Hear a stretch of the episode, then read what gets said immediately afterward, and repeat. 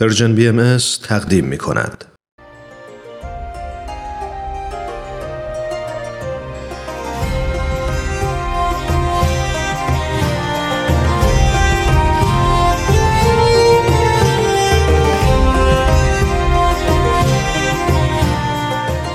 سپهر سخن فصل چهارم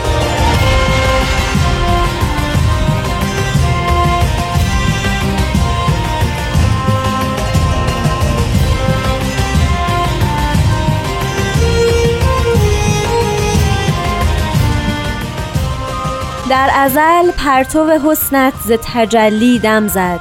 عشق پیدا شد و آتش به همه عالم زد. مدعی خواست که آید به تماشاگه راز. دست غیب آمد و بر سینه نامحرم زد.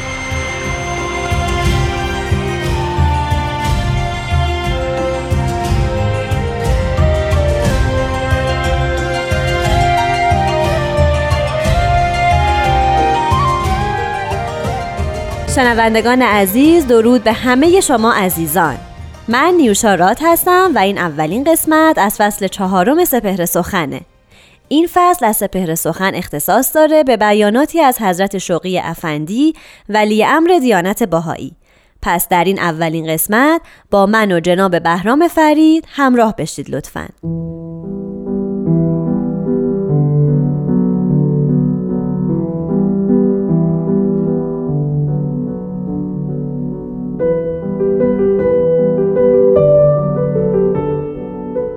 حضرت ولی امرالله میفرمایند به حمدالله مبرهن و عیان گشت که همواره ید غیبی مختدرش بیناصر و زهیر و حافظی علم مبین را محافظه نماید و اثبات کلمات تاماتش را کند.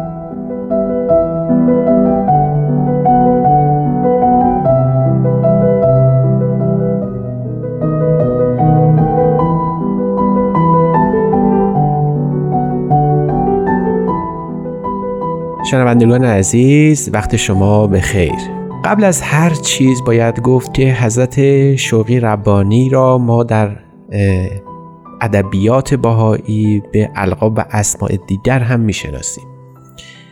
گاهی ایشون رو به عنوان حضرت ولی امرالله یعنی کسی که به رتبه ولایت در آین باهایی رسیده و عهدهدار هدایت و قیادت جامعه باهایی بود. گاهی اوقات ایشون رو به صفت قسن ممتاز می‌شناسیم. از این رو که حضرت شوقی ربانی در حقیقت نوه حضرت عبدالبها هستند و حضرت عبدالبها در شاخه اخسان یعنی فرزندان ذکور حضرت بهاءالله بودند. القاب دیگری هم هست همایون قسن ممتاز. باز لقبی است که حضرت عبدالبها در الواح وصایا به ایشون دادن ما با شخصیتی سر و کار داریم. در این سلسله برنامه ها که از لحاظ شخصیت اجتماعی و همینطور زبان علمی و البته مقام روحانی حائز جایگاهی بس مبارک و ویژه هستند. حضرت شوقی ربانی علاوه بر عهدهدار بودن ولایت ام مبین آیات حضرت بهاءالله هم محسوب می شود یعنی همون وظیفه که حضرت عبدالبها مبین آثار حضرت بهاءالله داشتند و این تبیین آیات به تعبیری تفسیر و تعویل آیات الهی هست که جز از عهده این دو شخص یعنی حضرت عبدالبها و حضرت ولی امرالله از دست کسی دیگری خارج بود. عهدهدار تبیین آیات بودند. در کنار این وظایف حضرت شوقی ربانی احتمام شگرفی در استقلال جامعه باهایی داشتند.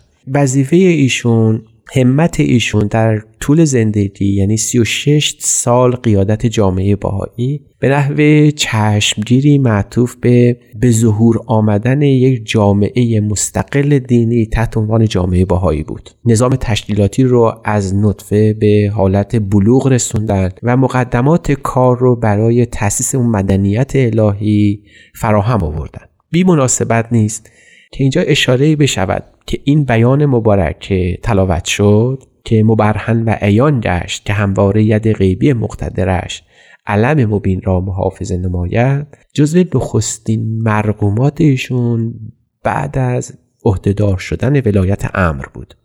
حضرت ولی امرها در سال 1922 بعد از صعود حضرت عبدالبها بعد از فوت حضرت عبدالبها به این مقام رسیدند. از همین تکگویی هیکل مبارک. این جمله بسیار مختصر. در همون ابتدای اثر می توان فهمید که توقل ایشون در ادبیات فارسی و عربی و بعدها استعداد بی همتای ایشون در زبان انگلیسی به ایشون چهره بسیار ممتاز و یگانه در آین باهایی داده.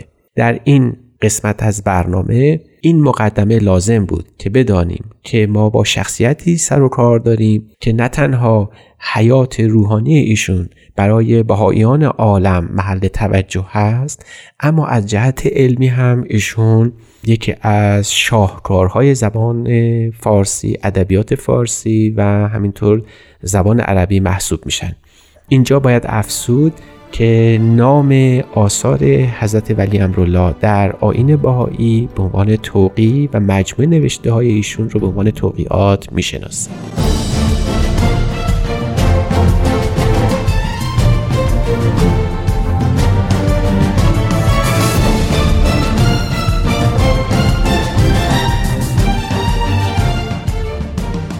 شنوندگان عزیز رجوع کنیم به بیان حضرت شوقی ربانی که در ابتدای این قسمت تلاوت شد. حضرت شوقی ربانی به یکی از مبادی الهیات بهایی اشاره می‌فرمایند و اون این است که همواره آین بهایی و تمام وجوه او تحت سیانت و حفاظت ید غیبی الهی بوده است. و این ید غیبی البته خود اصطلاح سابقه بسیار کهنی داره. همانطور که در شعری که در ابتدای برنامه خوانده شد مدعی خواست که آید به تماشاگه راز دست غیب آمد و بر سینه نامحرم زد. ید غیبی الهی یا دست غیب قوه از حیات روحانی است که همواره خداوند به مدد کلمه الهی حافظ و سیانت جامعه خودش قرار داده. در تمام ادیان این قوه قدسی الهیه بوده که از عالم بالا از عالم ام اشراف کامل داشته به عالم خلق. در تمام مراحلی که یک دین تکوین پیدا می‌کنه تدوین میشه. در همه مراحلی که از مرحله مجهولیت آغاز می‌کنه تا به اون استقرار کلی برسه همواره این ید غیبی الهی از آستین های گوناگون بیرون آمده و به حفاظت و سیانت جامعه خودش پرداخته. بیگمان حضرت شوقی ربانی در همون ابتدای وظیفه خودشون در همون اول ماجرا به انتهای این داستان دارن اشاره می‌کنن. اگر در آین باهایی هر نوع کمالی حاصل شده هر ترقی که به دست آمده هر گونه احتمامی صورت گرفته تا به مرحله از رشد و بلوغ برسه این ید غیبی الهی اون قوه فائز الهی همیشه در کار بوده.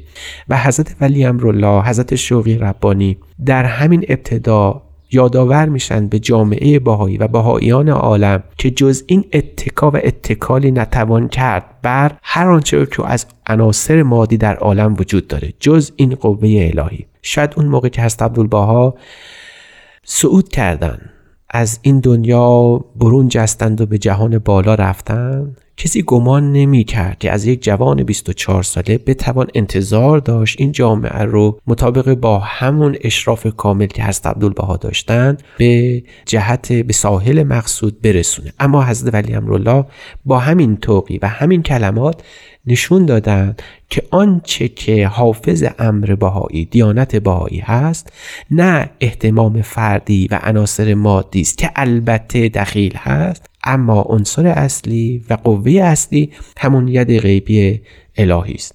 کلمه ید در این بیان یادآور اون داستان آفرینش هم هست.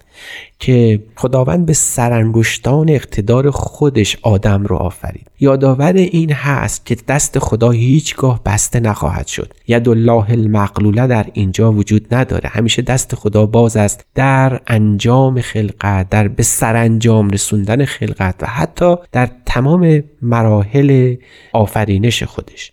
این ید این دست همواره در کار بوده از سوی خداوند در فیض بخشیدن به جهان. شاید این ید غیبی در اون زمان در سال 1922 میلادی یعنی حدود تقریبا 100 سال پیش از آستین حضرت ولی امرالله بیرون آمد تا جامعه باهایی رو که حضرت عبدالبها به این مرحله رسونده بودند به مرحله دیگری سوق بدن. به عبارت دیگر حضرت ولی امرالله به بهایان عالم گوشزد میفرمایند که آنچه که مهم هست نه صورت و سیمای یک جوان 24 ساله در قیادت جامعه است اما اون قوه فائز و فیض بخشی که در وجود ایشون حلول کرده وجود داشته باید نظر کنند این ید غیبی همان حضرت شوقی ربانی یا ولایت امر است که در مدت 36 سال بعد جامعه باهایی رو به عالی ترین مرحله از رشد خودش رسوند و اون تأسیس بیت العدل اعظم بود.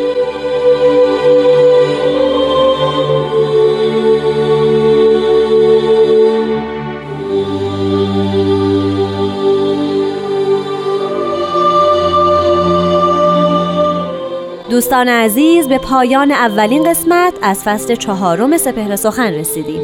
برنامه های بعدی رو از دست ندیم. شاد باشین و خدا نگهدار.